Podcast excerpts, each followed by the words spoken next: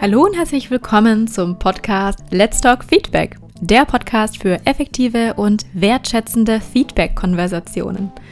Ich bin Sonja Hollerbach, Feedback-Coach und der Host dieses wundervollen Podcasts. In diesem Podcast beleuchte ich für dich Feedback aus unterschiedlichen Perspektiven und gebe dir Anstöße, wie du gute Feedback-Konversationen in deinem Unternehmen entweder etablieren oder ausweiten kannst.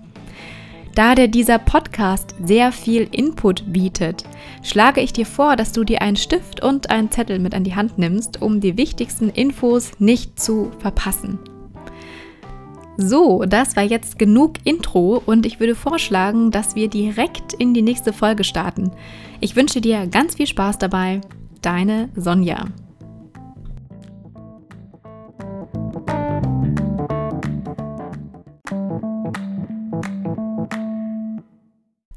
Hallo, schön, dass du heute wieder dabei bist.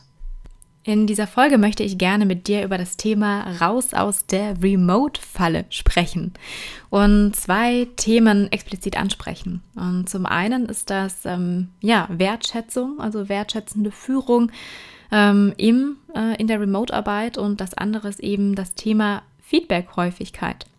Das sind genau die zwei Themen, die mir in meinen Feedback-Coachings jetzt relativ oft ähm, vor die Füße gefallen sind. Und da dachte ich mir, das ist sicherlich für viele von euch auch wertvoll, daran teilzuhaben.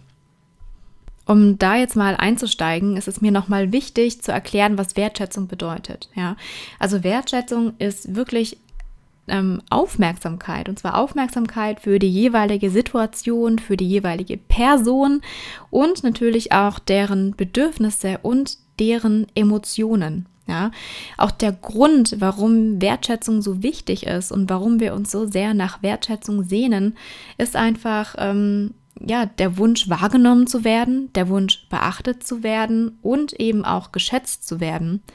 Und ganz wichtig auch der Wunsch dazu zu gehören.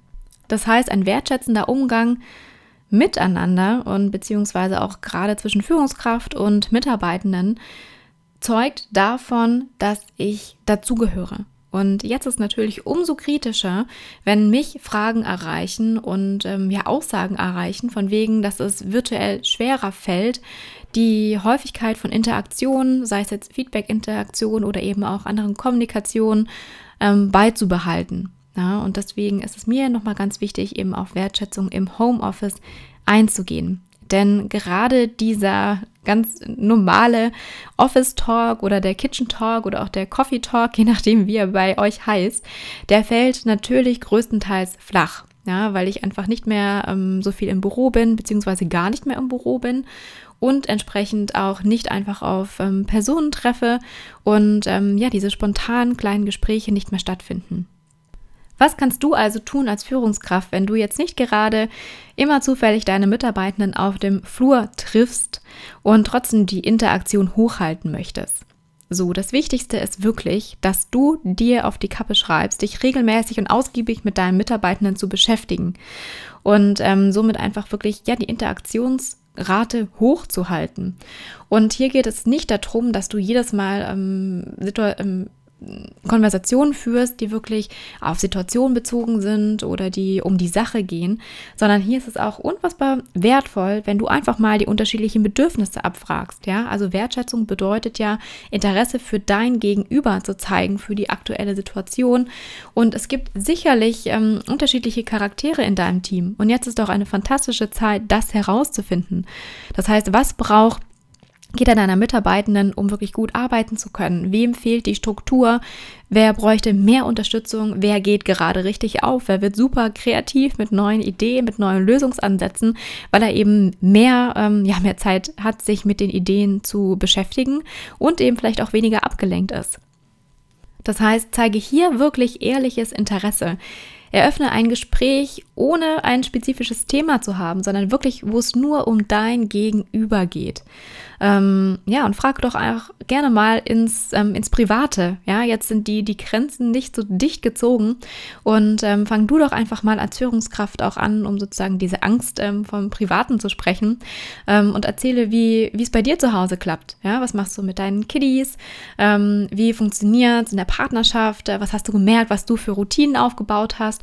Was sind so die Dinge, die du neu für dich entdecken durftest? Und sobald du das eben offen teilst, dann wirst du erstaunt sein, wie schnell von der Gegenseite auch ganz neue, nützliche Informationen kommen und eben auch ähm, ja, Insights in, in das Leben fernab des Büroalltags.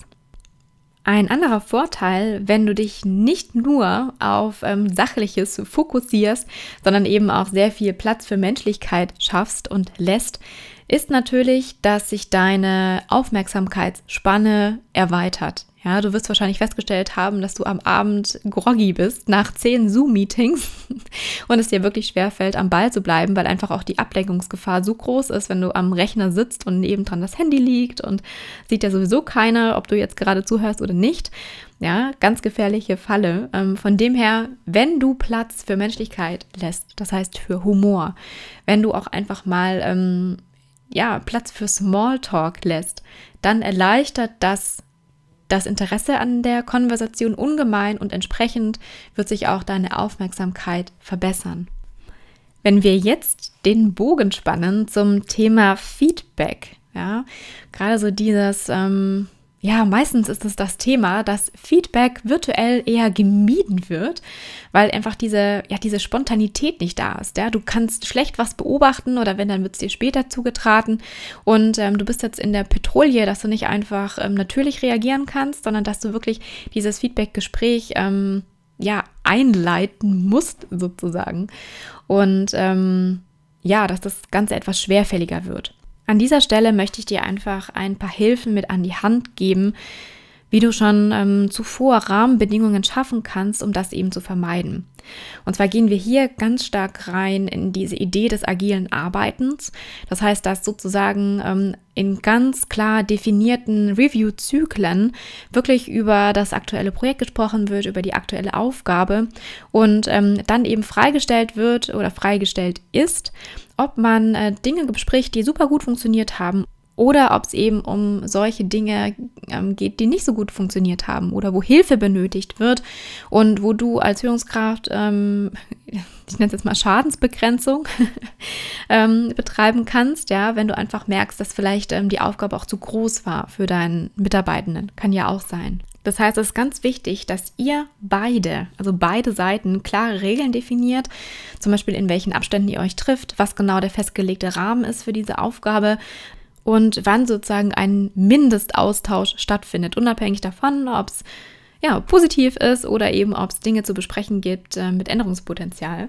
Und ähm, entsprechend möchte ich dich auch einfach wirklich einladen, diesmal die Rolle des Befähigers zu übernehmen. Das heißt, es geht hier nicht nur darum, dass du kleinteilige Aufgaben besprichst, sondern du kannst hier auch die Chance nutzen, um einfach mal ähm, abteilungsübergreifend zu denken. Ja, also es ist ein Problem in vielen Organisationen ist ja auch wirklich, dass dieses Silo-Denken vorherrscht und wenn nicht jetzt, wann dann kannst du Personen aus unterschiedlichen Abteilungen zusammenbringen, um einfach um die gleiche Thematik zu besprechen, um unterschiedliche Sichtweisen nochmal reinzubekommen. Am liebsten auch in kleinen Gruppen, um einfach auch so die Qualität des Dialogs zu fördern und auch ähm, ja, die Qualität von den und die Kon das, äh, die konkrete, nein, geht nicht, ähm, die kon konkrete Ideen zu fördern, so. Gleiches gilt natürlich auch, wenn du feststellst, dass ein Konflikt da ist. Ja, ich meine, du als Führungskraft, ähm, du, für dich ist es natürlich wichtig, dass du ähm, in deinen Interaktionen, wenn du feststellst, da tun sich Konflikte auf, also mit direkt Personen, mit denen du direkt in Kontakt bist, dann ist es unfassbar wichtig, dass du diese Konflikte direkt ansprichst, gerade auch virtuell, kann man sich wunderbar aus dem Weg gehen und es entsteht eine ganz komische Stimmung, weil wir Menschen, wir merken das, dass etwas in der Luft liegt, können das natürlich virtuell nicht, nicht unbedingt gut greifen, beziehungsweise noch schlechter greifen als im analogen Kontext. Und ähm, ja, also sei da bemüht, wirklich Konflikte schnellstmöglich zu klären. Du kannst natürlich auch, das ist auch eine tolle Möglichkeit, die virtuelles Arbeiten bietet, einfach mal die Zeit lassen, um deine Emotionen erstmal abkühlen zu lassen und nicht direkt spontan mit einer prompten oder pumpigen Aussage ähm, dem Ganzen zu begegnen oder auch eine entsprechende E-Mail zu schreiben, sondern sich dir wirklich einfach mal die Zeit zu lassen, um deine Emotionen ähm, abkühlen zu lassen und die ganze Situation nochmal neutral zu betrachten.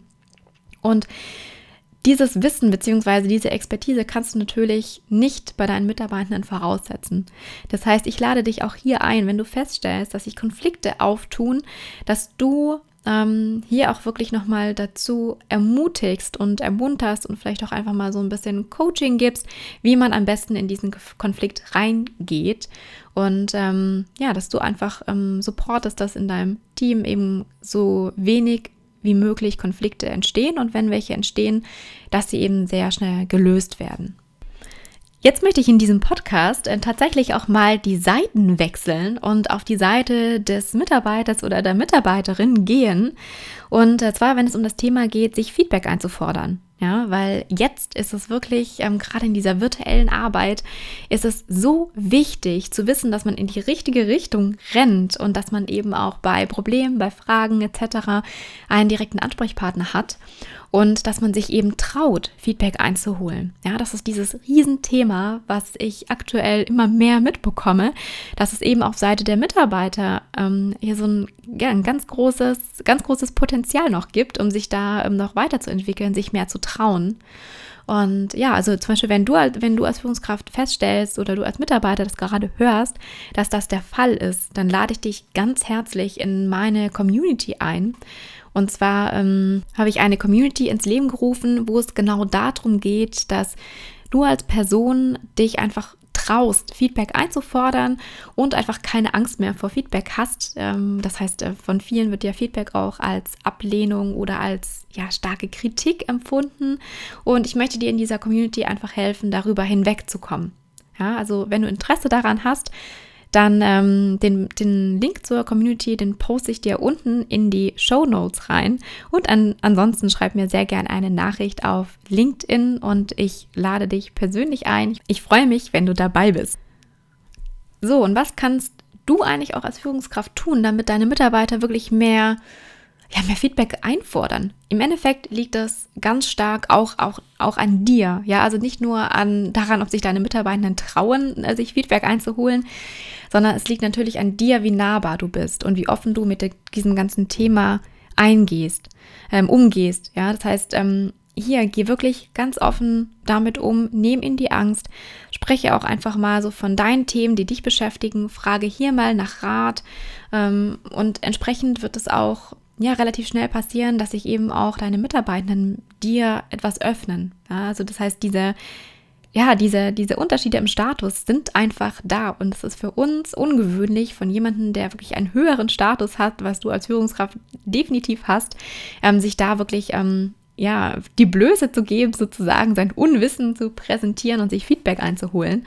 So lustig sich das auch anhört, es ist wirklich so. Ja, und es gibt ganz viele, die damit zu kämpfen haben. Deswegen sehe es deinen Mitarbeitenden nicht als böse an, sondern ähm, biete ihnen einfach Support, zum Beispiel durch die Online-Community. Und ähm, ja, sei du einfach ein Vorbild. Ganz wichtig ist auch hierbei, und das ist wirklich was, was ich in jedem meiner Folge predige, dass du ganz genau nachfragst, dass du dir sicher sein kannst, dass ihr zwei in dem Gespräch von ein und derselben Sache, von ein und derselben Situation sprichst, dass ihr wirklich den Raum für jegliche Interpretation minimiert und gerade im virtuellen Kontext, ja, also wenn du eine E-Mail hast oder eine WhatsApp oder über Slack kommunizierst, das ist einfach so viel, was missverstanden wird anhand von der Tonation, weil die Mimik fehlt oder der Smiley wurde vergessen und zack bekommt das Ganze wirklich eine, ja, manchmal eine aggressive Note, obwohl du es wirklich ähm, eher ironisch zum Beispiel gemeint hast. Von dem her, ja, ich hoffe, dass ich dir mit dieser Podcast-Folge ein paar Tipps mit an die Hand geben konnte, wie du ähm, mehr Wertschätzung, das heißt ehrliche Offenheit, ähm, ehrliches Interesse, offenes Zuhören, ähm, ja, einfach in Wertschätzung in jegliche deiner Interaktion bringst auch virtuell und eben, dass du keine Angst davor hast oder dass du ganz genau weißt, wie du eine Feedback-Routine in deinem Team etablierst und dass es eben umso wichtiger ist, dieses Zusammengehörigkeitsgefühl zu stärken, indem du regelmäßige Interaktionen förderst. Damit neigt sich diese Folge auch schon dem Ende zu. Ich möchte dir noch ganz kurz ankündigen, was dich in der nächsten Folge erwartet. Und zwar habe ich in der nächsten Folge einen Podcast-Gast. Das ist der Jörg Kunrad und der ist Experte für, ähm, für Familien. Und mit ihm werde ich den Schritt wagen, um das Thema Feedback im Familienkontext und vor allem eben auch mit Kindern etwas zu beleuchten, was wir beide als sehr, sehr wichtiges Thema gerade jetzt im, ja, in einer vermehrten Homeoffice-Arbeit, in der Arbeit von zu Hause, an Bedeutung zunimmt. Von dem her freue dich drauf und ich wünsche dir einen wundervollen Tag, einen schönen Abend und freue mich auf dich, wenn du das nächste Mal wieder dabei bist, wenn es heißt Let's Talk Feedback. Bis dann, deine Sonja.